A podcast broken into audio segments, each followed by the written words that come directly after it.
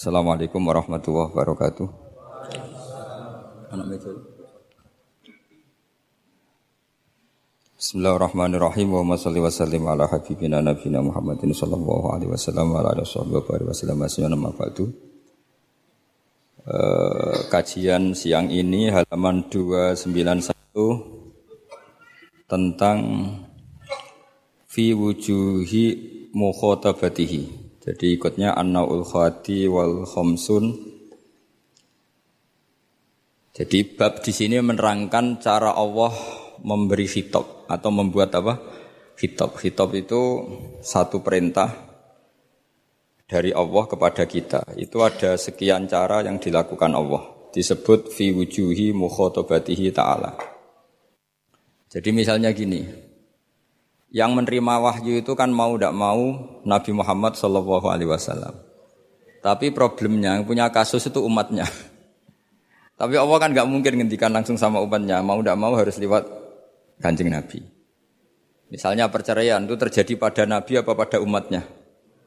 Pada umatnya. Tapi yang menerima wahyu itu Nabi apa umatnya?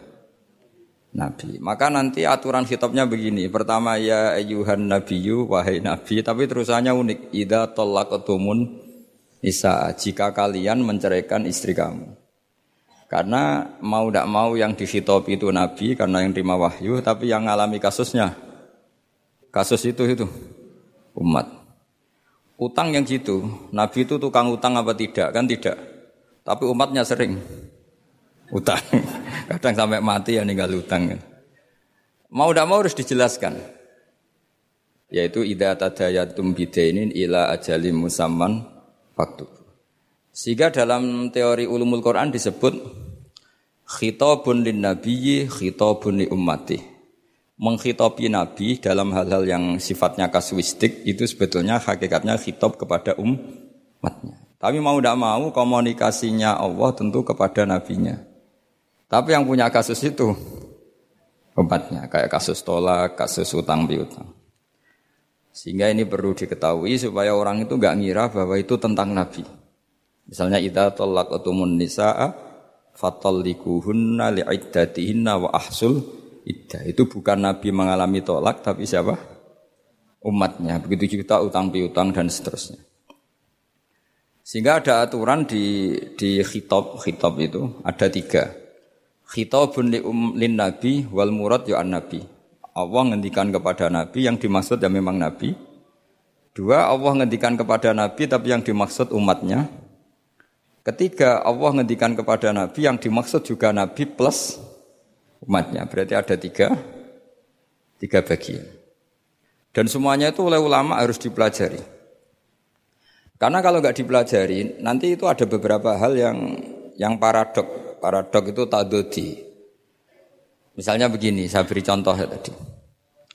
Nabi itu berkali-kali ngendikan Abu Khodul halal ilawah atolak. Sesuatu halal yang paling dibenci Allah itu tolak, cerai. Oke. Tapi ada masalah pada umatnya. Yaitu umatnya itu nikah itu bisa iya bisa tidak. Karena ya perilakunya umat itu kan nggak jelas. Kalau dalam guyonan kiai ya kadang umat Islam, kadang Islam yang kumat. Jadi potensinya ya dua itu, kadang umat Islam, kadang Islam yang kumat. Jadi ya potensinya itu. Sehingga dalam tradisi ulama kalau akad nikah itu fair secara ilmu. Ya saya ulang lagi, nikah dalam tradisi ulama itu unik. Sebetulnya itu nggak simpatik, tapi harus kita dengar. Sangat-sangat nggak simpatik. Kalau kamu dinikahkan kiai itu biasanya gimana? Uzawi juga alama amarokawahu bihi min imsakim bima'ruf au tasrihim. Itu kalau diterjemah itu maknanya itu kacau. Kamu saya kawinkan dengan satu perjanjian. Kalau sebaiknya terus ya terus, kalau sebaiknya cerai ya cerai. Itu barokahnya orang tidak tahu bahasa Arab itu ya amin amin. Padahal itu kalimat itu sebenarnya agak kacau karena pertama nikah sudah uzawi juga alama amaraka wa bihi saya kawinkan kamu sesuai panduan yang diperintahkan Allah. Panduannya orang nikah itu hanya dua tadi. Min imsakim bima'ruf kalau baik ya terus au tasrihim bi ihsan kalau tidak baik ya cerai. hadirin bilang amin amin terus ya sudah terus kobil tu nikah atas wijaya itu. Tapi itu ilmu. Islam itu agama yang pro ilmu. Jadi cocok tidak cocok. Kalau itu satu potensi dibicarakan. Sehingga setiap khitab kepada Nabi itu terusannya ada kata fa'in tawallau. Muhammad kamu harus menerangkan Islam itu begini-begini. Tapi kalau mereka menolak ajaran kamu. Jadi potensi nerima ya dibicarakan. Potensi menolak ya dibicarakan. Nah, makanya ini saya beri apa supaya barokah ya dapat barokahnya ulama dulu saya baca. Ya. Faidatun qala Ibnu Qayyim. Ibnu Qayyim itu muridnya Ibnu Taimiyah. Ta'ammal khitabal Qur'an tajid malikan lahu al-mulku kulluh walahu alhamdu kulluh. Azimmatul umuri kulliha biyadi wa masdaruha minhu wa mawriduha ilaihi. Mustawiyan alal arsi la takhfa alaihi khafiyah. Min aqtari mamlakatihi. Aliman bima fi nufusi abidihi. Muttali'an ala asrarihim wa ala niyatihim. Munfaridun bitadbiril malakah yasma'u wa yara wa yu'ti wa yamna wa yusibu wa yu'aqib wa yukrim. Jadi begini maksudnya. Khitab itu otoritas dari minal a'la ilal adna, dari yang lebih kuat ke yang lebih bawah itu namanya khitab. Kemudian harusnya kita-kita semua sebagai manusia itu sebenarnya orang yang tidak sah memberi khitab, memberi perintah. Karena kita sendiri tidak berstatus kholik, pencipta. Jadi misalnya gini, saya janji sama sampean besok datang ke saya, kamu tak kasih uang. Besok saja saya tidak mesti hidup. Jadi janji itu sudah salah, uang besok saja saya tidak mesti hidup. Kalaupun hidup saja uang saya terbakar atau dicuri orang. Maka di sini dibutuhkan otoritasi khitab harus diberikan dat yang punya otoritas penuh, yaitu dat yang nggak akan mati, yang nggak akan lumpuh, yang nggak akan mengalami satu gangguan sosial. Sebab itu dalam pandangan ulama tafsir itu punya akibat, saya ulang lagi, punya akibat bahwa hanya Allah yang berhak memberi apa? Khitab. Sehingga saking kerennya Allah itu bisa khitabun lil makdum. Ini di sini nanti ada contohnya. Sesuatu yang enggak ada kemudian Allah bilang kun menjadi ada. Sehingga Allah itu nggak bisa dibantah, nggak bisa ditentang, karena bisa apa saja. Karena asbabul kudroh adalah al khalqu. Kalau dalam ilmu tafsir, kalau sampean dalam ilmu manusia kan gini, sebabnya melihat itu mata. Kalau dalam ilmu tafsir enggak, yang bisa menjadikan Anda melihat itu menciptakan. Saya lagi ya, jadi kalau dalam ilmu tafsir, asbabur ru'yah itu al khalqu, bukan al basor. Kalau kamu melihat karena mata, berarti setelah jauh tidak bisa melihat. Atau setelah tertutupi tidak bisa melihat. Tapi kalau kamu mengetahuinya karena menciptakan, maka kapan saja bisa melihat. Misalnya gini, saya punya emas satu gram, kecil sekali satu gram. Saya tanam di dalam monas, kedalamannya satu meter. Mbok saya sudah di Jogja, saya tetap tahu bahwa di Monas kedalaman satu meter ada emas satu gram. Kenapa? Karena saya yang menciptakan, yang mengatur itu semua. Sehingga setelah saya di Jogja, setelah saya di mana-mana tahu bahwa di Monas itu ada emas satu gram dalam kedalaman satu meter. Sehingga Allah ketika mengatakan, saya ini zat yang super tahu. Itu kata Allah gimana? Ala ya'lamu man kholako. Ala ya'lamu Ono to orang ngerti sapa man wong zat khalaqa kang gawe sapa man. Masa orang yang menciptakan kemudian tidak tahu. Jadi awal tahu itu karena menciptakan. Tapi kita sudah lama jadi bodoh karena kita tahunya pakai mata. Sehingga kita mengatakan bagaimana orang buta bisa tahu wong dia buta. Kalau dia yang menciptakan tetap tahu. Tadi misalnya orang buta di kamar mandinya masang paku atau masang apa. Dia tahu kalau di kamar mandi saya ada paku. Kenapa kok tahu? Karena yang masang saya. Nah, ini penting saya utarakan supaya nanti itu gampang analisis ayat-ayat berikutnya. Otoritas itu, otoritas khitab itu harus diciptakan dulu. Nah, baru setelah punya otoritas, saya ulang lagi, baru punya hak khitab. Nah sekarang enggak para raja, para presiden, para dosen, para kiai itu sering melancarkan khitab sementara dia tidak menguasai apa yang akan terjadi. Makanya Allah mengkritik kabura maktan indawoi antakulu malatafalun. Itu salah besar ketika kamu seakan-akan memegang otoritas pada sesuatu yang sebenarnya kamu tuh tidak pernah melakukan, tidak pernah ikut menciptakan. Misalnya, cong nak nurut aku, sebenarnya mesti uripmu kepenak. Otoritas itu dari siapa coba? Urip kepenak ya di luar wilayah kita, kehidupan besok juga di luar wilayah kita. Sampai sampai kita kalau mau ke kuburan itu panduannya Nabi gimana kalau berdoa? Apa? Assalamualaikum daro kaumim mukminin wa inna insyaallahu bikum lahikun. E, salam untuk kalian semua dan kita insya Allah suatu saat akan bertemu insya Allah. Padahal mati itu adalah satu keharu tapi kalau yang di kuburan itu orang mukmin, kita tidak ketemu lagi sama mereka jika kita mati kafir, karena nanti tempatnya beda. Yang satu alamatnya surga, yang satu alamatnya neraka. Maka kata ulama, kata insya Allah di situ adalah kita masih berharap mati dengan status yang sama, sehingga bisa ketemu, ketemu. Jadi itu artinya gini, di selain Allah itu bilang janji, bilang khitab itu nggak sah. Dulu kan Nabi Muhammad Shallallahu Alaihi Wasallam itu saking yakinnya setiap problem itu ada malaikat Jibril datang, saking yakinnya. Suatu saat ada orang Yahudi tanya, Muhammad kalau kamu Nabi betul, beritahu kami tentang Dulkornen, beri tahu kami tentang Roh, beritahu kami tentang Luqman, Luqman Al Hakim. Nabi karena reputasi hariannya dipandu Jibril bilang, ya sudah besok datang lagi ke sini tak jawab. Ternyata Jibril nggak datang. Padahal semua ditunggu lama nggak datang sampai rutusan. Padahal yang tanya orang Yahudi yang yang sukanya bully Nabi. Lama nggak datang. Lama-lama protes. Jibril ini gimana? Saya dalam keadaan tertekan malah ada datang. Datang-datang Jibril dengan tanda kutip nyalah. Yaitu ada ayat wala taqulanna li syai'in inni fa'ilun dzalika ghadan illa ayasyawa. Jangan katakan besok bisa melakukan sesuatu tanpa mensandarkan itu semua kepada kekuasaannya Allah Subhanahu wa taala. Akhirnya semenjak itu Nabi mensyariatkan kalau kamu janji harus mengatakan insya Allah.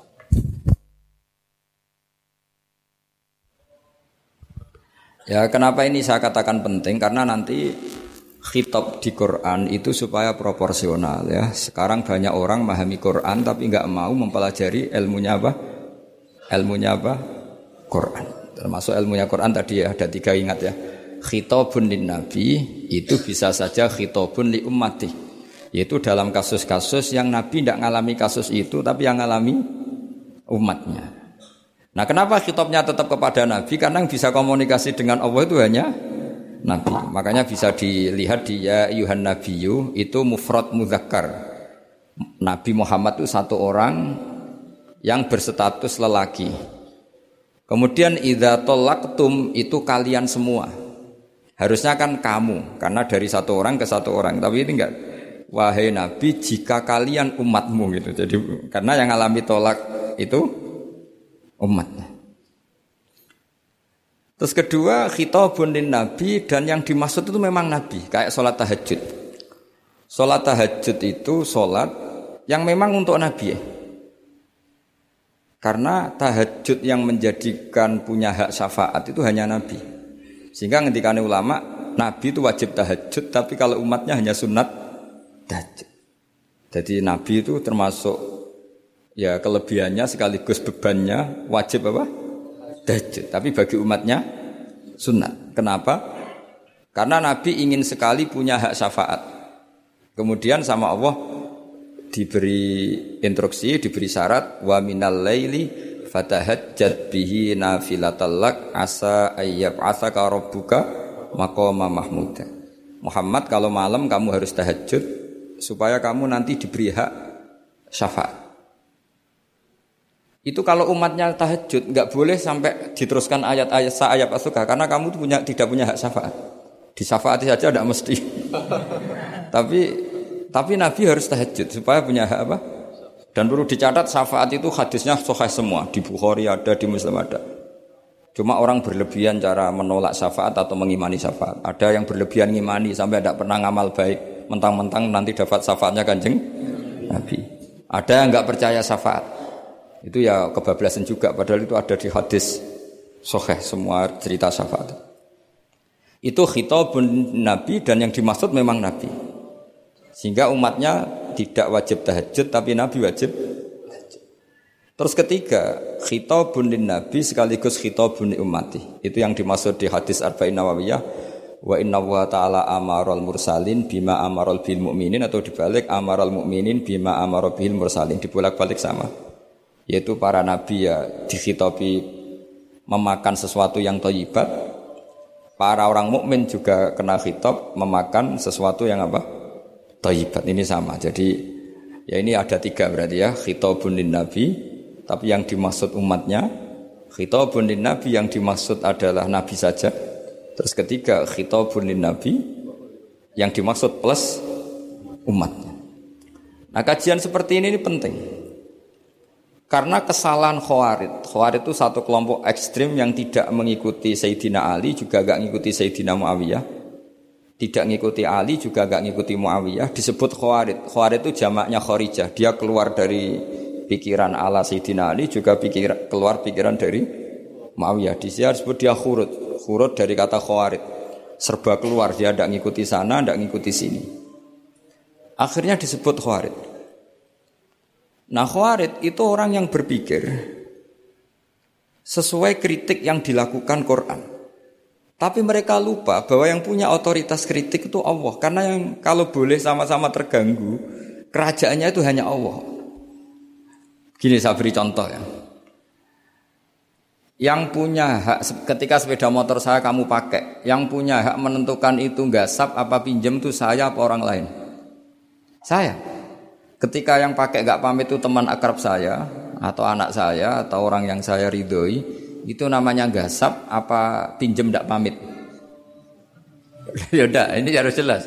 Tadi pagi saya ngaji direktorat saya bilang di fikih itu ada istilah ulima ridhohu sesuatu tidak pamit formal tapi sudah diketahui ridhonya. Makanya di fikih ada bab namanya mu'atoh tadi pagi saya terangkan ya. Di perdebatan fikih itu ada bab namanya apa? Mu'atoh. Mu'atoh dari kata ato yu'ati mu'atotan saling uh, transaksi yang non verbal tapi maklum. Ya seperti kalau kamu marung itu contohnya. Kalau kamu marung di kantin terus makan gedang goreng, itu nyuri apa beli coba? Jawab saja. Kalau dikatakan beli kamu belum bayar. Kalau dikatakan nyuri terang-terangan. Coba kalau mbak-mbak milih mana? Itu nyuri apa beli? Kalau beli belum bayar. Kalau nyuri kok kok terang-terangan ya. Gak nyuri apa beli? Jadi ada gedang goreng di warung, kamu datang langsung makan, ada kerupuk dimakan, ada telur asin dimakan. Itu nyuri apa beli? Nah, itu itu kalau orang fikih dibabkan. Dibabkan kita bai'il mu'atoh, akad beli lewat jalur mu'atoh. Menurut Imam Abu Hanifah, seperti itu dikatakan be.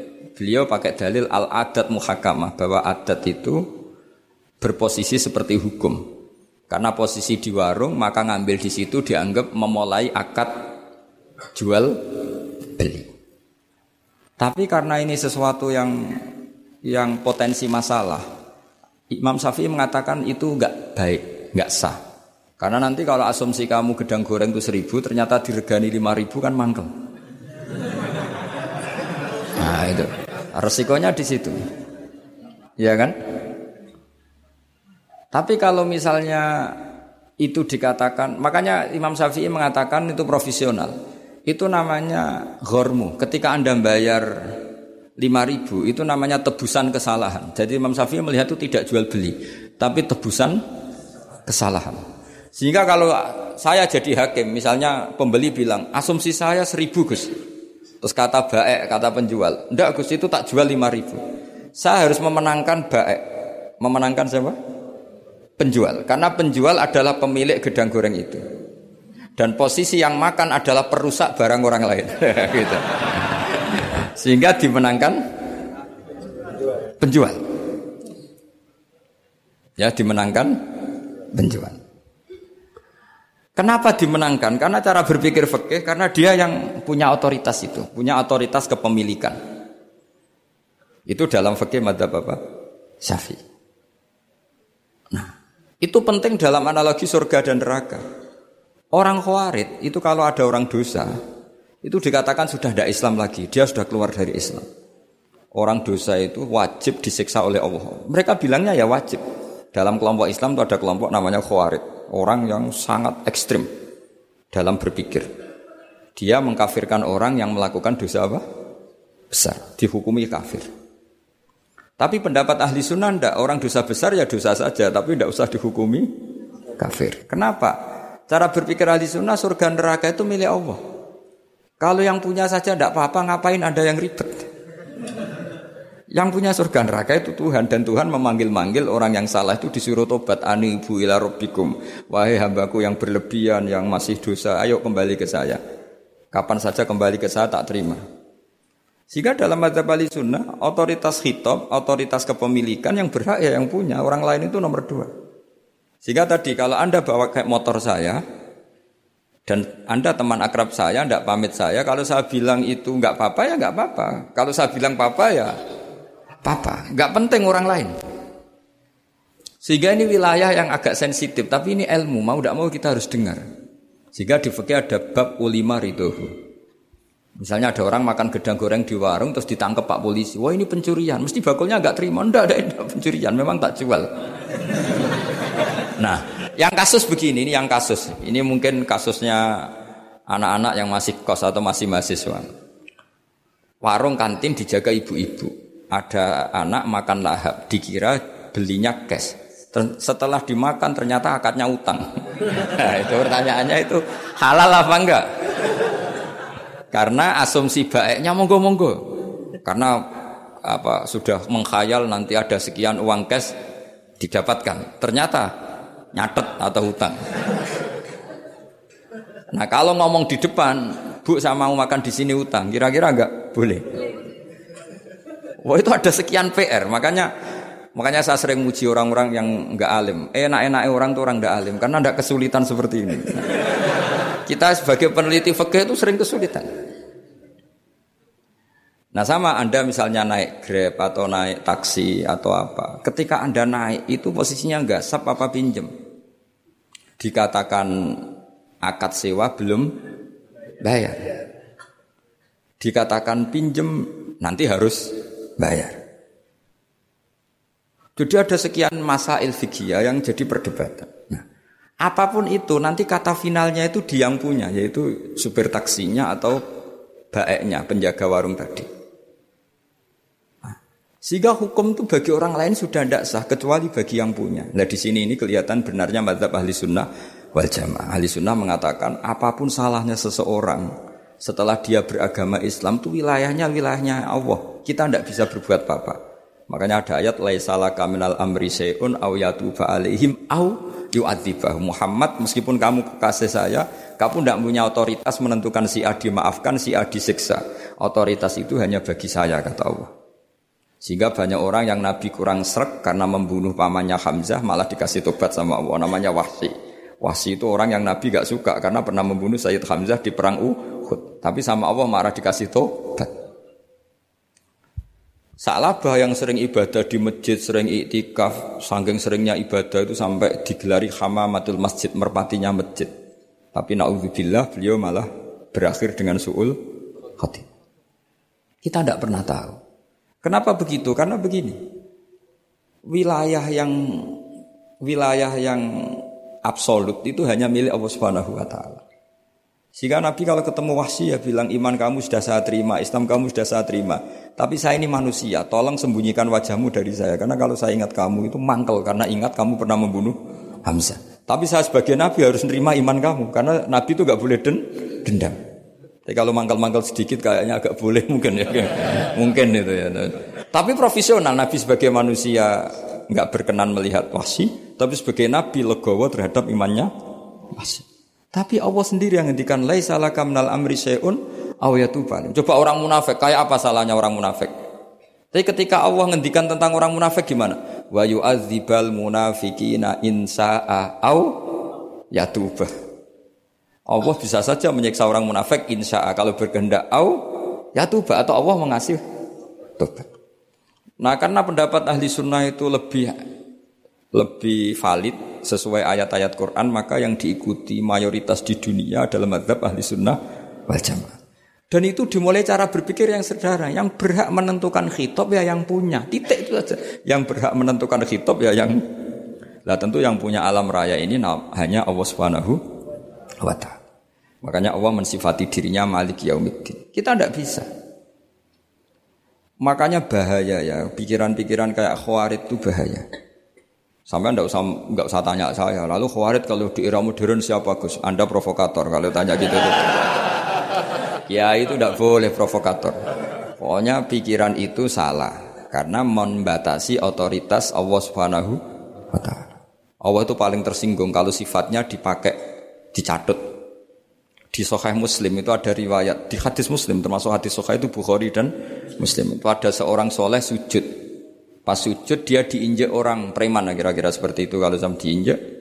Terus si yang sujud tadi bilang gini, Wawahi, ada kata wawahi. Wawahi la yaghfiru laka. Demi Allah, Allah tidak akan maafkan kamu. Saat itu juga Allah ngasih wahyu kepada Nabi di, di zaman itu. Bilang ke yang sujud, pahala sujud tak cabut, dia tidak punya pahala. Dan yang menginjek, dosanya tak ampuni. Terus Nabinya tanya, kenapa ya Allah? Saya tersinggung kata Allah, hanya disetatuskan nggak bisa memaafkan. Padahal wa anal ghafir wa anal akhid bizunub. Saya adalah zat yang bisa maafkan, bisa nyiksa. Kenapa status saya tinggal satu? Allah kan bisa kan walillahi mulku samawati wal ard apa yaghfiru liman yasha wa yu'adzibu man yasha. Tapi si yang sujud tadi menstatuskan Allah hanya satu yaitu yu'adzib. Menyik itu kata Allah, kok enak saya ini Tuhan bisa menyiksa, bisa mengampuni. Kenapa status saya jadi satu? Kamu kan mesti gak terima. Status kamu dihilangkan satu, terima gak kamu? Gak terima. Sebagai suami kamu tetap punya dua status, bisa meneruskan nikah, bisa menceraikan. Coba status kamu tak ambil satu, nggak boleh menceraikan. Istri kamu gendut, walek cerewet. Wah, posengnya bukan main itu. Sama mbak-mbak juga sama. Sebagai istri harus nurut sama suami gini-gini, tapi juga punya hak rafa hak mengajukan gugatan cerai jika suaminya tidak jelas. Mau nggak dicabut status hak rafa? Nggak mau kalau punya suami suwelek, jelek, senani goda perempuan lain. Itu kan Nah, Allah itu punya status bisa memaafkan, juga punya status bisa menyiksa. Terus orang-orang yang sok soleh dengan tanda kutip itu kadang-kadang inginnya Allah tuh nyiksa terus sama musuhnya. Kalau sama dia memaafkan terus. Terus corong Jawa kan aku mbahmu tapi kan gitu kira-kira. Kok enak gitu. Nah. Jadi ya sudah seperti itu. Lagi-lagi kata kuncinya apa? Beri otoritas itu hanya kepada Allah Subhanahu wa taala karena dia adalah pemilik otoritas sejati. Sehingga zaman Nabi siapa saja itu ya mungkin orang kaya apa dulu Khalid bin Walid. Perang Uhud kalah itu panglimanya orang kafir zaman itu siapa? Khalid bin Walid dan dia melakukan pembunuhan masif zaman itu. Tapi dia dikasih tobat. Namanya Khalid bin Walid. Tapi Sa'labah yang tukang di masjid kadang berakhir seperti itu. Ya, ya sudah, akhirnya kita mau tidak mau ya sudah introspeksi. Sampai sesoleh apa pun kita selalu diajarkan doa ya mukallibal qulub sabit qalbi ala dini. Karena kayak apa kalau hati kita dibolak-balik? Karena cara berpikir tentang Islam dan tentang ateis atau tentang kekafiran itu mirip mirip satu visi. Makanya ini hati-hati mahasiswa karena senangnya berpikir sendiri. Ada ngelantur ke mana-mana. Saya beri contoh. Saya beri contoh. Sampai kalau sekarang masih miskin, berbahagialah. karena miskin itu mudah jadi orang dermawan. Kalau orang sudah kaya itu ribet. Coba misalnya sampean jadi santri saya, tak contohkan biasanya santri kalau sama kiainya akan loyal. Kamu miskin punya ayam dua, tak minta satu boleh enggak? Boleh, padahal itu 50 persen. Ya, terus punya uang 100 ribu, tak minta 50 ribu kira-kira boleh enggak? Boleh, padahal itu 50 persen. Tapi kalau kamu kaya, punya uang 1 miliar, tak minta 500 juta, boleh enggak kira-kira? Padahal itu berapa? 50 persen. Gampang mana dermanya orang kaya sama orang miskin? Untuk mengamal 50 itu mahasiswa yang masih miskin-miskin. Uangnya hanya 100 ribu, neraktir temannya habis nggak masalah. Padahal itu berarti 100 persen. Uangnya 50 ribu diminta temannya dikasihkan semua. Padahal itu aset satu-satunya. Nah, salaba itu cara berpikir gitu sehingga Allah tersinggung. Saya beri contoh ya, salaba itu singkat cerita kan kalau habis jamaah salam langsung lari pulang. Terus ditanya sama Nabi, kenapa kamu ke susu pulang gitu? Istri saya di rumah masih belum pakai baju karena gantian sama saya. Saking miskinnya tuh baju itu gantian. Sama nggak usah bayangkan lalu di rumah telanjang kayak apa berarti kamu porno. kamu porno berarti tidak boleh. Pokoknya ceritanya seperti itu, tidak usah lari gantian pakai itu. Singkat cerita ya Rasulullah, bu saya ini didoakan kaya. Sampai tiga kali Nabi bilang e, bisa saja miskin itu lebih baik bagi kamu. Lama-lama sampai memaksa Nabi akhirnya Nabi berdoa. Terus beliau kaya dan Salabah agak salah dia nggak minta paket kaya barokah tapi mintanya kaya saja diturutin kaya. Pertama punya kambing di di pegunungan ya kalau di Arab itu kan kambing diletakkan di Jabalen, Mabinal Jabalen di antara dua lembah itu itu 40 sampai 80 sampai 4000. Singkat cerita ketika 40 Nabi sudah memerintahkan sahabat diminta zakat. Berarti kalau 40 itu satu. Kalau 80 kira-kira dua. Ya sudah gitu. Sebetulnya ketika 40 kalong satu terkurangi satu zakat itu kan ringan karena masih 30 sembilan. Ya kayak tadi kamu punya uang satu juta, jangan satu juta, lima ratus ribu sudah agak berat kamu. Tidak gini saja, tak beri contoh. Betapa mudahnya dermawan bagi orang miskin. Satu juta itu kan zakatnya berapa? Dua puluh lima ribu ya. Rubu lusur kalau dalam bahasa Arab itu berapa? Kalau bahasa kampus kan berapa? Dua persen, dua koma lima ya. Dua koma lima itu bahasa keliru sebetulnya. Sama ikut saya saja. Saya itu berkali-kali saya pernah garap matematika, cepet-cepetan mbak pakar matematika itu mesti cepet saya. Karena saya ini agak bedui.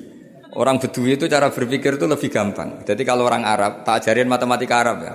Itu gak ada porogapit. Jadi begini cara berpikir orang Arab itu berpikir bertahap. Ya kalau 2,5 itu kalau orang Arab bilang rubul usur apa?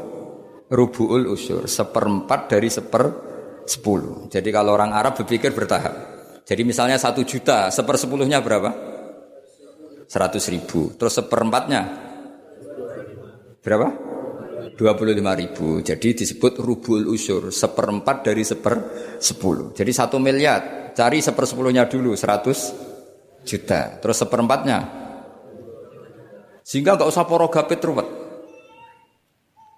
Jadi orang Arab kalau bilang seper sepuluh sama seper dua puluh itu tidak bisa. Karena nanti dadak porogabet. Orang Arab bilang al usur atau nisful usur.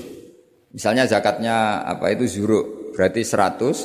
Seper sepuluhnya berapa?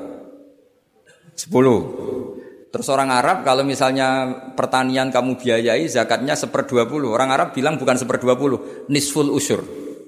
Berarti berapa? 100 usurnya 10. Separuhnya seper 10. Berarti 5. Lah 5 ini bahasa kamu apa? Seper 20. Ya. Bahasa orang kampus 5 kan seper 20 kalau 10 sepersepuluh. Kalau orang Arab bilang apa? Usur atau nisful. Kan gampang gitu. Ya saya ulang lagi ya. Berarti kalau sepersepuluhnya satu juta, usurnya berapa? Seratus. Nisful usur? Lima puluh. Ya. Gampang mana matematika Arab sama matematika ini sama? Daripada sama gak porogah betul pusing saya lihat itu. Ya sudah gitu aja. Pokoknya di diusurkan semua. Orang Arab kalau bilang itu diusurkan semua. Berarti satu juta. Misalnya zakat zakat mal kan 2,5 berarti satu juta. Usur dulu berarti seratus ribu. Lah zakatnya itu rubul usur seperempat dari seper sepuluh. Ya di seper sepuluh dulu berarti seratus. Habis itu rubul usur seperempat dari seper sepuluh berarti. Jadi gampang saja satu juta tulis saja langsung seratus ribu usur terus seper empatnya dua lima. Gampang mana? Gampang lagi pakai kalkulator. Nah, sekarang begini. Kira-kira kalau kamu punya uang satu juta diminta zakat 25 ribu enteng enggak? Enteng. Biasa kan kita punya uang satu juta naktir teman sampai habis 100 ribu 200 enteng. Tapi kalau sudah 10 juta 10 juta berarti rubul usurnya berapa? 250. Kalau 1 miliar 25 juta. Wah itu sudah pikiran kamu kan bikin toko baru, bikin konter baru. Nah kalau 100 miliar Berapa? 200 Nah, sak labah ini ketika dimintai zakat ketika 40 enggak, masih kambing 40 enggak mau, 80 enggak mau, sampai hampir 4000. Kalau 4000 misalnya digawe rata-rata 51 aja digawe bulat ya. Berapa sebenarnya? Per, serat, per, per seribu kan 20. Ya kan? Per seribu kambing kalau dipakai 50 saja per seribu kambing berapa? 20 kan? 20. Kalau 4000 80. Kira-kira itu misalnya dipakai 50. Apalagi itu 40 lebih banyak lagi. Akhirnya ngomentari sahabat yang disuruh Nabi ngambil zakat. Wah ini tidak zakat, pemerasan. Karena jumlahnya sudah signifikan. Maka kalau kamu ingin dermawan sekarang itu bisa dermawan 50 persen. Itu punya dua ayam kurus lagi. Diminta masjid untuk syukuran. Bawa aja. Punya kambing kurus dua. Nah, kamu hanya itu. Ada panitia masjid minta sumbangan. Kasih aja satu. Sudah ngamal 50 persen. Tapi kalau punya sapi limusin dua, yang per satu harganya 70 juta. Kalau diminta satu kan nilainya tetap 50 persen. Gampang mana? Orang miskin sama orang kaya ngamal. Orang miskin. Terus kedua hebatnya orang miskin itu kalau ngamal itu dramatis. Oh. Betul itu. Jadi makanya kenapa Nabi suka orang miskin. Loh, saya pernah ditanya, saya ini punya teman yang kaya raya. Dia biasa ngamal satu miliar, dua miliar. Dia nggak terima sama fatwa saya, Gus kenapa anda masih muji orang miskin? Ngamalnya tuh banyak saya, saya sekali ngamal bisa satu miliar, setengah miliar. Tapi kata saya, ngamal kamu itu tidak dramatis, nggak seru kata saya. Terus dia tanya, kok bisa Gus? Dia orang kaya, paling ngamal satu miliar untuk bangun masjid, satu miliar, setengah miliar bangun pondok, setengah miliar. Tapi kalau orang miskin, misalnya tukang beca, orang miskin kan pasti kawannya orang miskin. Kan nggak mungkin orang miskin utang Abu Rizal Bakri, utang Yusuf Kala kan nggak mungkin. Kenal saja ndak. Orang miskin kan utangnya sesama orang miskin. Itu pasti itu. Itu kan hukum sosial itu. Nah ternyata itu apa? Hari itu anaknya ndak makan. Hari itu istrinya mau kelahiran. Utang sesama miskin. Diutangi 50 ribu. Tapi uang ini dramatis. Kalau hari itu nggak makan mati. Artinya apa? Ada orang amal satu miliar untuk bangunan, kadang aksesoris. Yang satu ngutangi 50 ribu tapi taruhannya nyawa. Nah sekarang menyelamatkan nyawa sama bangunan keren mana? Maka berbahagialah orang miskin. Karena komunitas mereka ini utang piutang urusan apa? Nyawa. Jadi ini lebih dramatis ya. Lebih dramatis. Lebih keren. Loh, makanya utang piutang orang miskin itu paling diabadikan Quran karena lebih keren. Keren, lebih keren. Karena nyawa apa? Loh saya ini kan termasuk kecil sudah kiai agak keren, sudah kiai agak agak mapan. Itu kalau orang-orang kaya nawarin saya paling Gus nggak ganti mobil, nggak ganti aksesoris mobil itu. Itu nggak keren. Al Nadikan tetap ngamal pun nggak keren. Tapi kalau orang miskin, saya sering kan dengar cerita mereka orang itu ngeri. Kayak cerita yang diabadikan Quran itu. Wayuk siruna ala anfusim Allah kana bihim khosos. Itu Nabi ngumumkan saya punya tamu tapi hari ini saya tidak bisa hormat tamu. Ada sahabat yang usul saya ya Rasulullah. Perlu dicatat dulu di Arab tuh nggak ada warung, nggak ada GoFood, nggak bisa kamu pesen online terus. Wah nih, nanti delivery gitu nggak bisa. Nah terus Akhirnya datang ke rumahnya, datang istri saya ada makanan, tidak ada, ada. Ada hanya untuk jatahnya bayi. Terus ya sudah, bayinya kamu tidurkan supaya jatah itu dimakan tamunya Rasulullah. Tapi kan jatahnya orang satu, tamunya akan malu kalau nggak ada yang nemanin. Terus ya sudah lampunya dimatiin, pura-pura kamu nemanin. Was yang satu ya ada piring sama sendok pura-pura nemanin, yang satu makan betul. Itu diabadikan Quran. Karena apa? Dramatis gitu.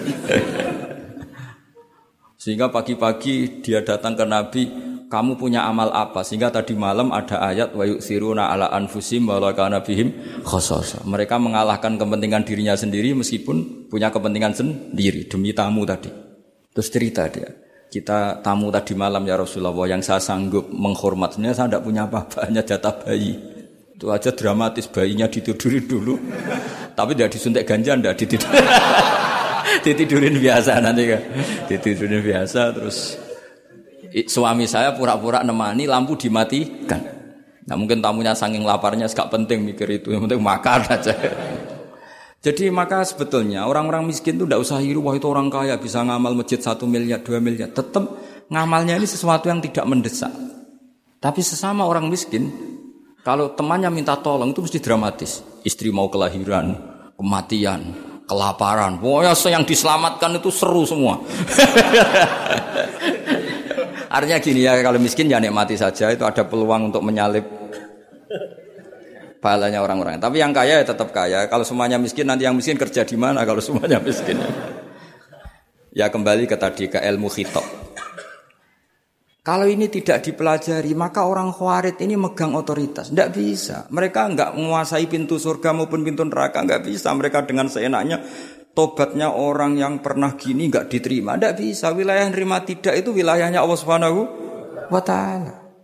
Sehingga kita tetap berpendapat sesuai eksplisit yang ada di Quran. Walillahi mulkus samawati wal ardi. Apa? Yaghfiru liman yasa wa yu'adzibu mayasa.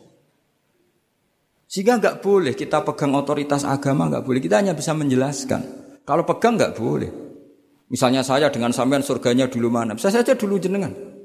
Kok bisa Gus? Iya kan mungkin wah keren ngaji tawaduk mau. Mungkin saya dari bab tawaduk keren sampean di bawah saat di atas. Di bab tawaduk keren sampean. Jika kalau surga kok jalurnya tawaduk mesti dulu sampean. Karena sampean di bawah saya di atas. Tapi saya nanti protes sama Allah. Protesnya gini, posisi saya diperintah ya. Gayanya mereka duduk di bawah, tapi merintahkan saya supaya mau mengajar. Jadi nggak ada sopan-sopannya karena mereka merintah kia. Ya. Ya terutama di PPI ya. Mau itu nggak sopan sekali kan merintah. Sehingga kalau yang dipandang makanya masyur itu kan. Ada wali itu yang satu jadi wali karena sholat di soft awal. Keren kan soft awal fadilahnya utamanya kan luar biasa. Yang satu kalau sholat itu di belakang terus tapi juga jadi wali. Yang depan agak protes. Ya Allah kenapa ini jadi wali padahal sholatnya di belakang. Jawabannya lucu yang di belakang. Kenapa? Saya itu malu. Saya ini masih banyak dosa, banyak salah kok di depan. Kok kayak suci sendiri aja. Jadi kalau kamu sowan sama raja atau sama kiai, yang paling depan itu kan yang kepedean. Dia milih yang belakang, jadi sopan aja, agak terlalu dekat gitu. Orang itu tidak pernah tahu. Kadang-kadang Allah itu kita tidak pernah tahu. Andai kan boleh dibahasakan, kita tidak pernah tahu cara berpikir Tuhan. Jadi Allah itu zat yang mau, ya itu tadi otoritasnya penuh. Makanya saya pernah cerita di mana-mana di kitab-kitab yang saya baca itu ada dua orang yang ahli neraka sudah di neraka. Ini sekaligus ijazah, saya ulang lagi sekaligus ijazah bisa dipraktekkan nanti itu. Setelah itu dua orang ini dipanggil ke surga sama Allah. Allah itu tanyanya ya aneh, enak di neraka. Ya udah enak di neraka. ya gak enak di neraka kok ditanya enak enggak ya gak enak. Ya sudah kembali lagi ke neraka. Lari kencang-kencang. Lari menuju neraka. Lari. Sama Allah dipanggil lagi. Loh, kenapa kamu semangat? Ya Allah, saya ini kapok, saya ini trauma. Dulu ketika engkau perintah, saya ini lelet sekali. Disuruh sholat lelet, disuruh zakat lelet. Maka ini jenengan perintah saya semangat. Supaya nggak ngulang kesalahan yang sama. Akhirnya sama dipanggil, ya sudah, sudah di surga aja. Di surga. Karena semangat lari menuju neraka.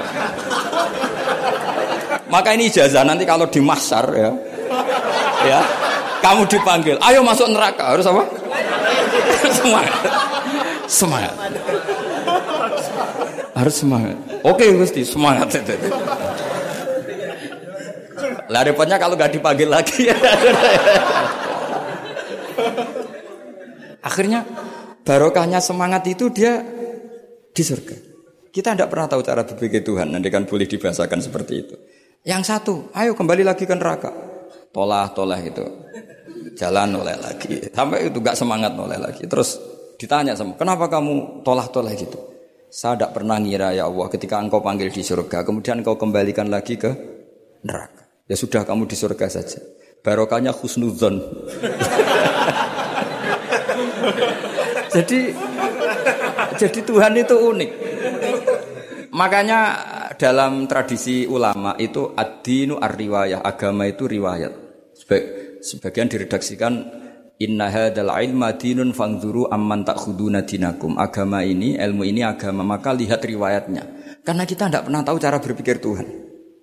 Kita harus mengikuti riwayat yang diutarakan Rasulullah Wasallam. Karena kita tidak pernah tahu. Kayak tadi ada orang diinjek, kita mesti kan terprovokasi ingin bela yang sujud menyalahkan yang injek. Tapi ketika yang sujud mencatut nama Tuhan, Allah tidak akan memaafkan kamu. Itu Tuhan tersinggung karena sifatnya direduksi satu, di, diambil satu, disembunyikan satu. Lalu ada kan dia begini mungkin malah Allah maklumi. Saya tidak akan maafkan kamu. Enggak apa-apa Allah, kan saya. Kan tidak mencatut namanya Allah. Selama hidup saya tidak akan maafkan kamu. Allah nggak akan tersinggung. Karena dia sebagai manusia tentu punya dendam, punya rasa mangkal, punya emosi. Tapi kalau ketika bilang Allah tidak akan maafkan kamu, berarti dia mencatut statusnya Allah. Dan Allah disifatkan hanya satu dari sifatnya Allah yaitu hanya sifat menyiksa. Padahal Allah punya sifat memaafkan. Ini hati-hati bagi orang-orang soleh, orang-orang yang terlalu berpikir keras dalam Islam nggak boleh seperti itu. Masyur itu kan, ada satu perkampungan yang sering secara masif terstruktural e, mau mau menghabisi Nabi, yaitu namanya Kampung Usoya, Roklan sama Zakwan. Tiga kelampung ini sering koalisi mau menghabisi Nabi. Sampai Nabi sering kunut, kunut nazilah. Allahumma an ro'lan wa zakwan wa usoyat asad Allah wa rasulah. Sering dipasutkan gitu. Tapi Allah malah turunkan wahyu Muhammad, kamu tidak boleh intervensi saya seperti itu. Bisa saja mereka dapat hidayah. Semenjak itu Nabi meninggalkan kunut nazilah. Terus dan sebagian ulama mengatakan itu awal diturunkannya ayat laisalah kaminal amri seun au yatuba alaihim au yu'adzibah. Jadi ini sekali lagi-lagi ini bab khitab. Jadi ya seperti kita punya makanya orang itu tetap dungo ya mukalibal kulub sabit kolbi ala dini karena otoritas itu bagi yang punya. Maka kata malik, kata pemilik itu kunci dalam ilmu tauhid atau ilmu tafsir atau ilmu apa saja. Misalnya gini, sampai saya punya rumah. Saya punya rumah yang ruangan depan itu ruang tamu, tentu dapat perlakuan khusus. Sering steril, sering bersih, bahkan dihias pakai bunga, pakai macam-macam. Ruangan tengah biasa, ruangan belakang buat buangan sampah, buat WC, buat macam-macam. Sah apa enggak? Sah. Kenapa? Karena saya pemiliknya. Apa? Karena saya tapi kira-kira yang sedang di ruang tamu Tanah yang sedang di ruang tamu yang dimanjakan juga gak boleh kumau luhur. Bisa saja suatu saat saya rubah pikiran, rumah saya tak balik dari menghadap utara ke selatan. Yang dulu WC jadi ruang tamu, yang ruang tamu jadi WC. Langsung perlakuannya rubah 180 apa derajat, jika 360 derajat. Nah itu yang di sini nih kenapa orang soleh pun tetap takut sama Allah karena Allah tuh yaf'alu ma yasa bisa melakukan apa saja. Sehingga tradisinya ulama ketika zaman ini sudah rusak seperti ini, ulama-ulama tidak ada yang khawatir. Karena Allah mensifati dirinya al-hadi sebagai zat penunjuk. Coba kita sudah tidak ditungguin nabi, nggak ditungguin wali, nggak ditungguin orang-orang soleh dulu. Tapi agama itu ya jalan sampai sekarang. Ada orang ngaji, ada orang sholat, ada orang zakat. Andekan agama itu diserahkan manusia, sudah kita tidak bisa mempertahankan agama ini di zaman seperti ini. Tapi karena Allah itu al-hadi, zat yang memberi petunjuk. Dan sifat Allah Ta'ala pasti tata atharu bi pasti ada akibatnya di makhluk. Seperti Allah mensifati dirinya ar-razzaq yang memberi rizki. Buat zaman buyut-buyut perang dijajah Belanda ya tetap makan. Ya tetap kawin. Kadang istrinya banyak padahal zaman jajan Belanda. Kita nggak dijajah aja susah. Dulu itu babah kamu istrinya satu atau dua? Buyut-buyut kamu. Banyak yang dua padahal mis, miskin. Karena Allah mensifati dirinya ar Mbok keadaan kayak apa orang tetap dapat rezeki. Begitu juga Allah mensifati dirinya Al-Hadi. Mbok keadaan dunia rusak kayak apa tetap ada yang dapat hidayah. Jadi kamu tidak usah khawatir terhadap agama ini karena Allah mensifati dirinya apa? Al-Hadi, yang memberi petun kayak apa Amerika, kayak apa Korea. Saya itu pernah di Korea, katanya negara ateis. Di sana TKI TKI yang nyari uang, ternyata di sana itu bikin masjid. Coba kalau Allah menghendaki Di Korea ada masjid. Karena bikin masjid gak boleh, kalau nyewa boleh. Jadi Korea itu ada satu aturan kayak di Jepang, kayak di umumnya negara maju yang sudah fungsi sosial itu tetap sosial, nggak boleh menambah yang baru. Jadi kalau dari gereja dibeli masjid boleh, tapi kalau tanah lapang dipakai masjid nggak boleh karena ngurangi tanah. Tapi kalau dari gereja jadi masjid boleh, dari bar untuk masjid boleh, dari pantai asuhan jadi masjid boleh. Pokoknya yang fungsi sosial saya pernah ngaji di masjid itu bawahnya bar, atasnya gereja, atasnya lagi masjid. Kadang ya balik masjid dulu bar, baru gereja. Karena memang yang sudah kawasan sosial ya kawasan publik ya untuk publik. Kita tidak pernah mengira kalau di sana ada tauhid. Tapi Allah itu al-hadi apa? Allah itu al-hadi. Sehingga ya lala ada orang Indonesia kerja di sana terus nuraninya tersiksa kalau tidak ada tempat sujud. Akhirnya mereka urunan bikin masjid. Itu banyak yang santri saya bersering ngaji saya. Ya saya ulang lagi ya. Jadi cara mikir khitab sama Allah gitu dulu ya. Enggak boleh kamu berpikir khawarid yang membatasi kekuasaan atau hidayatnya Allah Subhanahu wa taala. Karena kita tidak pernah tahu. Saklaba ngomong gitu itu masalah besar. Karena mengatakan kekasihnya Allah itu pemungli. Karena tadi, wah ini tidak zakat lagi tapi apa? Pungli. Ini apa? Pemerasan. Karena tadi jumlahnya sudah sekitar 4000, zakatnya kan banyak sekali. Makanya saya mohon saya model di UI itu setuju. Kalau zakatnya dimulai dari kecil lebih ringan. Misalnya kita gaji satu juta, dipotong 25 ribu kan ringan. Tapi kalau gaji kamu satu miliar, kan mendingan untuk bayar supir buat yang jaga gudang kan mesti pikir aja sudah macam-macam daripada dipakai zakat. Ya, jadi di antara menganalisis Quran adalah apa? Dudukkan Allah sebagai malikul umur kulliha yang menguasai semua urusan. Tapi kalau kita apa pun hebatnya hanya sebagai ulama, hanya sebagai mufti, hanya sebagai kiai itu tidak punya oto, otoritas. Sehingga misalnya banyak kan misalnya anak yang kita cintai, kita modali malah bangkrut, yang tidak kita modali malah kaya karena urusan tidak di tangan kita tapi di tangan Allah Subhanahu wa taala. Masjid juga gitu. Masjid yang dikelola secara sehat, ramai jamaahnya gini-gini, itu dikelola oleh manajemen. Ada masjid yang kelihatannya sepi, jamaahnya ya sedikit apa, tapi kadang-kadang diridhoni Allah. Kenapa? Karena masjid itu nggak menjadi problem sosial bagi komunitasnya. Saya beri contoh, masjid ramai tentu baik, nggak perlu saya ceritakan, karena masjid ramai itu ya mesti baik. Masjid yang banyak jamaahnya tentu baik, itu nggak usah dibicarakan. Tapi ada beberapa masjid yang sepi, tapi Allah itu suka. Kenapa? Karena lembaga agama itu nggak boleh mengganggu sistem sosial. Jadi kita tidak pernah tahu cara berpikir Nabi. Yaitu banyak kan sahabat habis sholat duhur dia di masjid, qobliyah di masjid. Apa kata Nabi? La taj'alu buyutakum kuburan cung nak apik aja mbok entek-entekno ning masjid. Omam ya bagai keapian.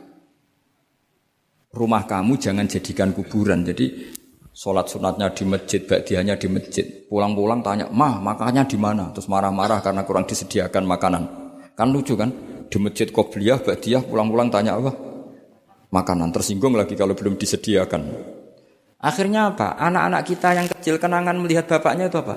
Bapak itu orang yang kalau dari masjid tanya makanan. Dan marah kalau tidak kesampaian. Coba kalau kamu datang dari masjid, sholat. Kenangan anak kamu apa? Bapak itu orang yang kalau datang dari pergi sholat. Sehingga kenangan anak-anak kita ini melihat kita sholat sujud di rumah. Jika Nabi membahasakan apa? Jangan jadikan rumah kamu sebagai kuburan. Kasih jatah sholat. Sehingga ulama mengatakan jamaah itu paling baik itu di masjid untuk jamaah fardu. Untuk sholat sunat beberapa malah sebaiknya di. Sehingga saya ini sebagai kiai ya sering bingung. Bingungnya kadang ada orang terlalu overacting, ingin masjidnya ruame sehat. Yang satu enggak. Saya ini sering dipamiti. Ya saya akhirnya bingung. Bingungnya ya barokahnya ngalim itu bingung. Kalau nggak ngalim malah nggak bingung. Karena ya sudah harus gitu. Sampai tak beritahu ya. Nabi awal ngendikan itu ju'ilat lanal ardu kulluha masjidan. Semua tanah Allah itu hakikatnya masjid. Apalagi ini rumah kita.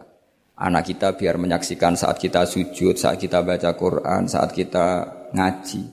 Kalau semua ini di masjid, kemudian Anda di rumah, taunya makanan, menuntut ngopi, menuntut kenangan di keluarga kita kurang baik. Makanya Nabi membahasakan apa? La taj'alu buyutakum kuburon. Jangan jadikan rumah kamu sebagai kuburan.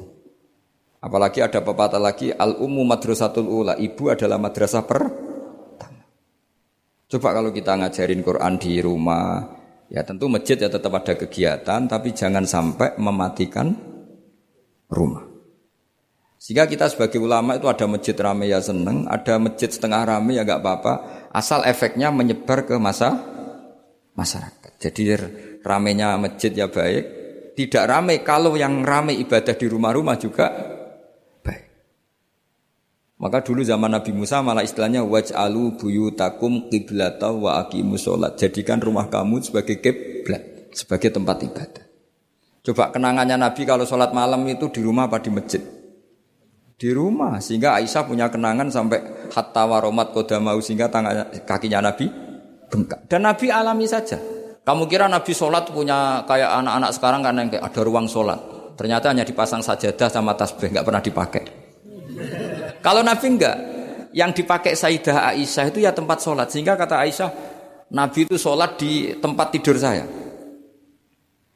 Kalau Nabi sedang berdiri, kakiku tak selonjorkan. Kalau Nabi sujud, kakiku tak ingkretkan. Ya di tempat, ya di tempat Sayyidah Aisyah tidur itu. Nabi sholat. Pas berdiri kan berdirinya Nabi lama, Aisyah selonjor. Pas Nabi mau sujud, kakinya diingkretkan. Segampang itu Nabi. Akhirnya apa? Kenangannya Aisyah sebagai istri itu doa-doa tahajud, doa-doa. Coba kalau Nabi tahajudnya di masjid, Sayyidah Aisyah tidak punya kenangan doa-doa apa? Tahajud. Sehingga kita harus ngikuti ngaji. Sehingga kalau nuruti teori ya, sholat itu ibadah. Sebaiknya kalau ibadah ya di tempat ibadah. Tidak seperti itu cara pandang. Kata Nabi, semua buminya Allah adalah saksi kita ketika ketemu Allah. Semakin saksi itu baik, banyak, maka semakin baik. Maka kalau sholat sunat, kesunatannya itu pindah-pindah tempat. Tapi ya jangan terlalu habis di sini terus pakai mobil ke sana gitu. Iya kalau pas di perempatan ada orang cantik nggak jadi diterusin nanti. Tapi ini sama saya cerita ya. Jadi di antara mengkaji Quran itu mengkaji cara Allah membuat khitab. Dan yang kunci semua adalah Allah adalah zat sing otoritatif malikul umurikul dia pengendali dari semu semua. Maka kalau nyifati Allah ya tetap yaghfiru lima yasa wa yu'adzibu mayasa. Jangan pernah mengambil otoritasnya Allah Subhanahu wa taala. Sekian assalamualaikum warahmatullahi wabarakatuh.